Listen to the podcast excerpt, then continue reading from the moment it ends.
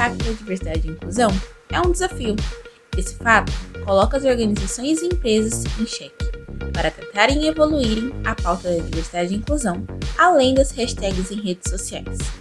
Para iniciar diálogos sobre diversidade e inclusão, nasce a Jornada da Diversidade, desenvolvida pelo programa de mais da CIA Makers, com 12 episódios para você ampliar o escopo de entendimento da diversidade. Tudo isso com convidados especiais que nos auxiliam a reafirmar o que acreditamos, que qualquer pessoa pode ser demais e que equipes diversas inovam mais. Sejam bem-vindos. Fala pessoal, Felipe aqui para mais um episódio do nosso programa Demais, Jornada da Diversidade. E hoje é o caminho de volta, o momento da jornada onde a gente vai conhecer uma pessoa super especial. Lembrando que a Jornada da Diversidade da CIA Makers convida vocês para participar de uma série de diálogos com pessoas super especiais que vêm dividir a sua jornada com a gente e trazendo muito conteúdo e muita coisa legal. E hoje, especialmente, no capítulo Caminho de Volta, para dialogarmos a partir de uma participação muito especial, eu vou deixar que o nosso convidado se apresente. Bem-vindo. Obrigado, Felipe. Bem, temos de apresentação sou o Orlando Rock. Tenho várias fachadas de papéis que acabei representando ao longo dessa, dessa minha vida. Então, posso dizer alguns deles que me ajudam a, a me definir enquanto pessoa. Né? Mas o fio condutor nesse período todo foi sempre a busca pelo conhecimento, me tornei um, um administrador, me tornei também um engenheiro, busquei umas especializações, a ânsia pelo conhecimento me levou a um mestrado, o mestrado me levou a um doutorado, o doutorado me levou a um segundo doutorado no exterior, que me levou a um pós-doutorado, e assim foi a minha trajetória de um ponto de vista acadêmico. Mas em todo o caminho, acho que o que estava sempre presente ao longo disso tudo era aquilo que eu já falei para Felipe há bom tempo atrás e continuo falando, né? está o sonhar. Né? Se eu não me vejo lá, como é que eu posso chegar lá? Então, sempre nessa trajetória, eu sempre me via lá, antes de começar a trajetória. E isso é o que me levou a ser quem eu sou hoje. Fui um executivo de empresa, depois tornei-me um professor, hoje sou um empreendedor, tenho a minha própria empresa e continuo na ativa até agora, mesmo já passando da casa dos 60. Este sou eu. Uau! É... Esse episódio, especialmente, né, que nós é... o convidamos e, e estamos muito felizes de você estar aqui com a gente, é um episódio que a gente quer dialogar sobre testes físicos e mentais, né? É, que as pessoas vivem em jornadas como a sua para se transformar. Quando a, quando a gente ouve todo esse caminho, a gente já consegue deduzir o quanto quantos desafios não aconteceram aí no meio do, do percurso. É, então, de antemão, eu quero te agradecer muito por pela generosidade em compartilhar isso com, com o nosso público, com todo o público que consome os conteúdos da CIA. É... Bom, como que você enxerga uh, as mudanças nesses diferentes períodos que você viveu? Né? A, a, sua visão traz uma perspectiva de diferentes tempos. Né? Como foram essas mudanças para ti? Olha, na, na, minha adolescência e quando eu terminei o colégio e entrei para o curso superior, lá na década de 70, final da década de 70, entrei para o curso superior em 77, ah, o nosso sonho, a nossa alegria era tornar-se um funcionário de uma grande empresa. E quando eu terminei o meu curso superior e fui para o mercado de trabalho e era muito mais fácil de conseguir uma colocação, até por conta que é o número de pessoas com formação superior não era tanto quanto nós encontramos nos dias de hoje. Né? Então fui trabalhar nas empresas Clabin, papel e celulose. E lá era maravilha, era o sonho, faço parte de uma grande organização, entrei para o setor de informática, trabalhando com computadores de ponta, era o sonho. Mas, com o passar do tempo, é, sede por conhecimento é algo que, às vezes, você nem sequer consegue definir como que ela brota dentro do ser. Né? E eu comecei a me sentir um pouco incomodado só com aquilo. Eu falei, ah, deixa eu buscar mais alguma coisa. Eu acho que eu tenho uma boa bagagem e dá para me arriscar um passo maior e vou para uma empresa americana. Então, deixei a Clabin, fui para a empresa System Software Associate, SSA, onde eu tive uma breve passada, até porque, por conta dela, me surgiu uma oportunidade numa empresa que, na época, estava se tornando o sonho de consumo de toda pessoa que atuava na área, que era a empresa alemã SAP.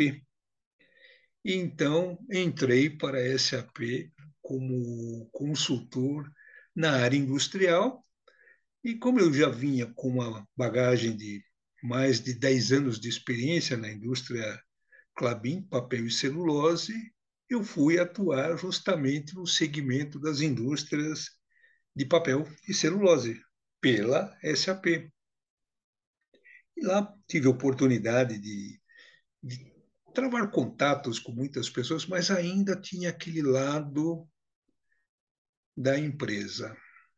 Foi aí que, numa dessas conversas com o então meu supervisor, na época, um israelense, e, e ele me fez algumas colocações. Eu falei: não, não quero isto para a minha vida, eu quero mais.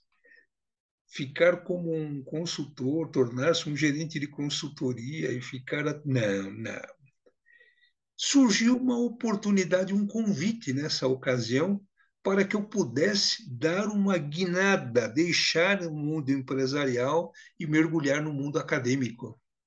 Foi quando a Uninove me fez um convite, que foi um convite surpresa. Eu não imaginava um convite daquele para assumir, para quem nunca tinha posto pé como docente dentro de uma instituição de ensino, eu já recebi o convite para atuar como coordenador de um curso de administração. Então, já pulei etapas e, e era nessa época que eu estava naquela encruzilhada. Ou eu aceito trabalhar num projeto em Bogotá, ou peço a conta da SAP. Mas se eu fosse para Bogotá, algumas coisas como os meus valores familiares iriam se comprometer. Como que eu poderia ficar três meses longe de casa, deixar minha esposa durante três meses para ficar em Bogotá? Sem chance. Então eu falei, e outra, aí o mundo acadêmico estava. É, é para lá que eu vou. E fui para a Uninove, deixei a SAP, assumi o desafio de me reinventar agora como um professor e coordenador. Nunca tinha posto o pé na sala de aula como professor, só como aluno. E agora lá estava eu assumindo uma coordenação e assumindo algumas aulas. Foi fantástico, foi uma experiência que, olha, foi o que determinou o curso da minha vida até a minha aposentadoria. É, é, eu não posso deixar de fazer essa pergunta. Como é que foi fazer todo esse trajeto sendo um homem negro numa sociedade racista? Isso em algum momento te impactou ou como é que foi? Olha, por incrível que pareça, eu nunca sofri nenhum tipo de preconceito com relação a, a essa questão. mesmo durante o período de ensino fundamental, ensino médio, ensino superior, eu acredito que isso talvez se deva ao fato de que eu sempre me coloquei entre os cinco primeiros alunos da classe e gostava muito do diálogo, do entendimento e tudo mais, e, e isto em mim foi tão forte que o aspecto ligado à questão de cor de pele, a questão racial, coisas do gênero, nunca foi sentido. Em partes, isto eu também devo ao meu pai. O meu pai ele se preocupava muito com os filhos, mas de um ponto de vista de formação. Eles falavam, filho, vocês não têm que estar, vocês têm que ser. Para vocês ser, vocês têm que ter conteúdo. Então, ele nos dava jornal na segunda-feira para que a gente lesse as notícias e falava: no sábado nós temos um bate-papo sobre essas notícias de jornal. E isso quando nós ainda estávamos no ensino fundamental. Volta e meia ele me trazia livros para ler. Olha, está aqui um livro interessante para você ler. Um livro que tratava desse tema que ele me trouxe. O título era Bantu, a escrava de Senhor. Foi tão forte aquilo que, mesmo já tendo passado uns 50 anos que eu li esse livro, eu ainda me lembro da introdução do livro, onde falava que, rodeada de velhas jabuticabeiras, a casa grande cor de ocre não encobre com sua decadência o período de opulência, quando nela viveram os primeiros senhores. O belo solar, outrora um recanto acolhedor pela fidalguia dos seus donos, foi com o passar do tempo, e aí vai então, é algo que me marcou muito. E ele nos cobrava muito isto. Quando eu terminei o ensino fundamental, que fui para o ensino médio, eu fui fazer um curso técnico, que era o meu sonho. Eu gostava desse lado de eletrônica, tudo mais. Fui para um curso técnico. Aí lá veio meu pai com mais livros. Falou: agora que você entrou no curso técnico, eu trouxe um livro aqui que você vai adorar ler. Falei, nossa, deve ser da área, deve ser sobre máquinas, equipamentos. Quando eu abro o pacote, o que, que era o livro? Poesias de Cassimiro de Abreu.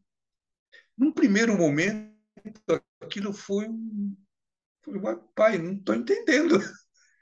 Ele falou: olha, a formação técnica você vai ter na escola, isso eu não tenho que me preocupar, mas você tem que ter uma formação humanística. Você não pode ser apenas um técnico. Você tem que ser um ser humano. E mais uma vez, esse livro também me marcou bastante. Eu me lembro, inclusive, quando eu lia a poesia A Valsa, Tu ontem na dança que cansa, voavas, dançavas com as faces em rosas formosas de puro lascivo carmim. Quem deras que sinta as dores de amores, quem deras que sintas eu vi. Então, tudo isso ajudou a ter uma formação que fez com que esse meu lado de ter conteúdo sobrepujasse todo e qualquer outro tipo. As pessoas ficavam um pouco mais impactadas né? e entrava no diálogo, conversava, a gente trocava ideias, e aí esse aspecto de preconceito e tudo mais nunca eu fui, não foi sentido. E, e, e, da questão do, do etarismo, né? É, você, né? E eu me refiro a você como você porque você para mim é muito jovem. e é, como é lidar hoje com o mercado de trabalho sendo um 60 a mais, é, empreendendo? Quais são quais são os desafios nesse tema? Olha, isto é algo que eu também fui descobrindo ao longo do tempo, inclusive isto começou lá na academia. Há mais ou menos uns 10 anos atrás, eu percebi que haveriam mudanças, as tecnologias estavam caminhando de tal forma que muitas questões do espaço que nós ocupávamos talvez ele não continuasse sendo. E foi o que aconteceu com a explosão da educação à distância. Então, eu já comecei a me preocupar com isto. Eu falei: olha, isto somado com a questão de que, queira ou não queira, por mais que a gente se sinta mentalmente jovem, o corpo já não é mais o mesmo. Né? O, aquilo que poderia varar noites em claro, estudando, lendo, hoje já não é tanto assim. Já o soninho já chega com mais força. Então eu sabia que esses tipos de situação aconteceriam. Então qual foi a saída? Eu vi que uma das principais saídas, e é o que eu recomendo, é o empreendedorismo. Eu não tenho que me preocupar com o emprego, eu tenho que me preocupar com o trabalho. Este tem em abundância. Emprego, talvez nem tanto, mas trabalho. Eu nunca fiquei sem trabalho. Fiquei sem emprego, mas não sem trabalho. Quando eu saí da FMU, encerrei minha atividade como professor e coordenador lá do programa de, de mestrado, num primeiro momento veio aquele, ah, vamos procurar uma outra instituição. Eu falei, ah, quer saber de uma coisa? Não vou procurar instituição nenhuma. Eu acho que isso veio numa hora bastante oportuna, foi final de 2019, logo depois veio a questão da pandemia e tudo mais, e as pessoas em casa, e valores de hora-aula despencando. Falei, não, esse momento é o momento que eu preciso para me lançar. Eu já tinha aberto uma empresa há 10 anos atrás, aliás, há 14 anos atrás, que eu chamei de Doors, ORS de Orlando Rock da Silva, era do Orlando Rock da Silva, por isso que surgiu o nome Doors.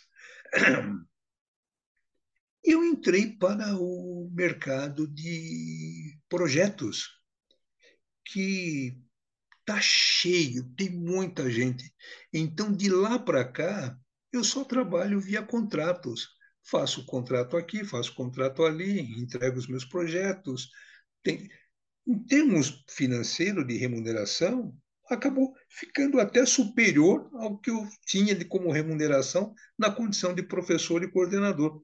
Mas com uma flexibilidade de horário, uma facilidade de trabalhar em casa então, não passei por nenhum problema nesse sentido. Mas eu me preocupei com isso lá atrás e me preparei para me tornar um empreendedor.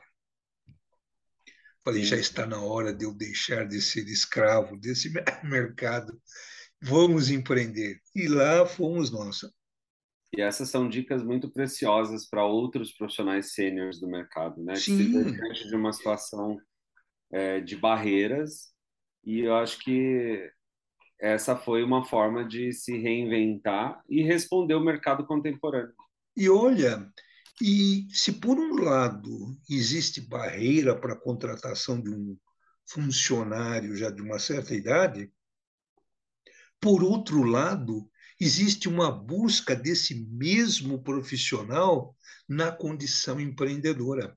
Por quê? Porque eles estão te recebendo alguém com uma bagagem muito grande, com anos de experiência, que está vindo aqui orientar, guiar, muitas vezes ser mentor de algum executivo, e você acaba sendo supervalorizado. Eu chego na, na onde eu tenho os, os, trabalhos, é um tal de, ô oh, doutor Orlando, como é que está o senhor? O senhor aceita um cafezinho? Me tratam como um rei. Então, não, não posso reclamar nesse sentido. Mas, se eu fosse, talvez, numa condição de funcionário, não teria isto. Então, isso é que eu sempre falo, falo para os meus colegas, e eu tenho outros colegas, eu tenho um colega lá de infância, o Eduardo, até o pessoal brinca, Eduardo, que ele, eu chamo Orlando Rock, ele é Eduardo Rock. Então são irmãos gêmeos, porque ele é enorme, né? Então, parece o Schwarzenegger e o Danny DeVito. Mas ele fez a mesma coisa. A área dele é a área de engenharia, a química. E ele falou: quer saber de uma coisa? Vou entrar para o ramo de plásticos na condição de um consultor especializado e assim por diante. E, assim como eu, ele também trilhou o caminho acadêmico, fez doutorado, se doutorou em engenharia de materiais, e já há mais de 20 anos que ele trabalha com a empresa dele própria. Ele é um consultor especializado nesse segmento. É, e não falta trabalho. Na, na condição de homem negro e 60 mais hoje, você assume um. Você ocupa um espaço é, estatisticamente muito baixo né, em relação a outros homens negros é, do mercado de trabalho. Então, hoje, menos de 2% dos homens negros ocupam cargos de executivo e de tão alto gabarito de conhecimento. Né? A sua jornada é, profissional e acadêmica, com certeza, marcou e impactou a vida de muita gente. Né? É, e como que você se sente tendo cumprido essas missões que você se propôs a fazer e estar cumprindo essa de empreender hoje? Como que é Olha, esse sentimento? O sentimento é de uma alegria. Alegria tão profunda a ponto de que e a gente sabe que o, a, o fim da nossa existência material está relativamente próximo. Não, não me iludo com relação a isso, muito pelo contrário. Só que isto, para mim, é um coroamento, no sentido de que eu pude impactar, eu pude colaborar, eu recebo quase que diariamente mensagens, e-mails de ex-alunos, de colegas que trabalharam comigo e que me agradece o tempo todo, como foi o caso de um colega que trabalhou comigo lá na Clabin, era um office boy, e eu falei para ele: não, você tem potencial para muito mais do que isto. Eu vou te preparar para você. Aqui vai abrir uma vaga aqui na área de informática para programador. Na hora do intervalo do, do, do almoço, venha para cá. Eu te, vou começar te dando aulas para você de informática. E assim eu fiz.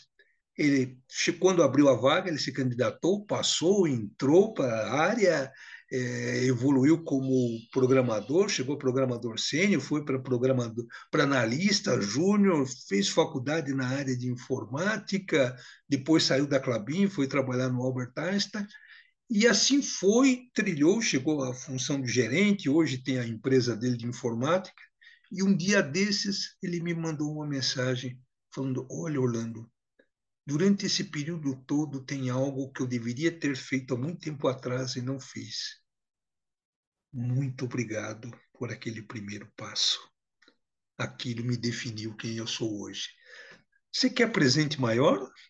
Então, eu só posso me sentir o mais feliz dos seres humanos por tudo isto que, que pude semear, por por isto que eu pude deixar. Então, muitas vezes, nós não fazemos grandes realizações, mas preparamos pessoas que fazem grandes realizações, que criam empresas que passam de cinco anos, né? e que começam a se internacionalizar e tudo mais. Né? Então, tudo isso é motivo de muita alegria. É, às vezes é, é difícil até de você encontrar uma palavra que possa definir esta sensação.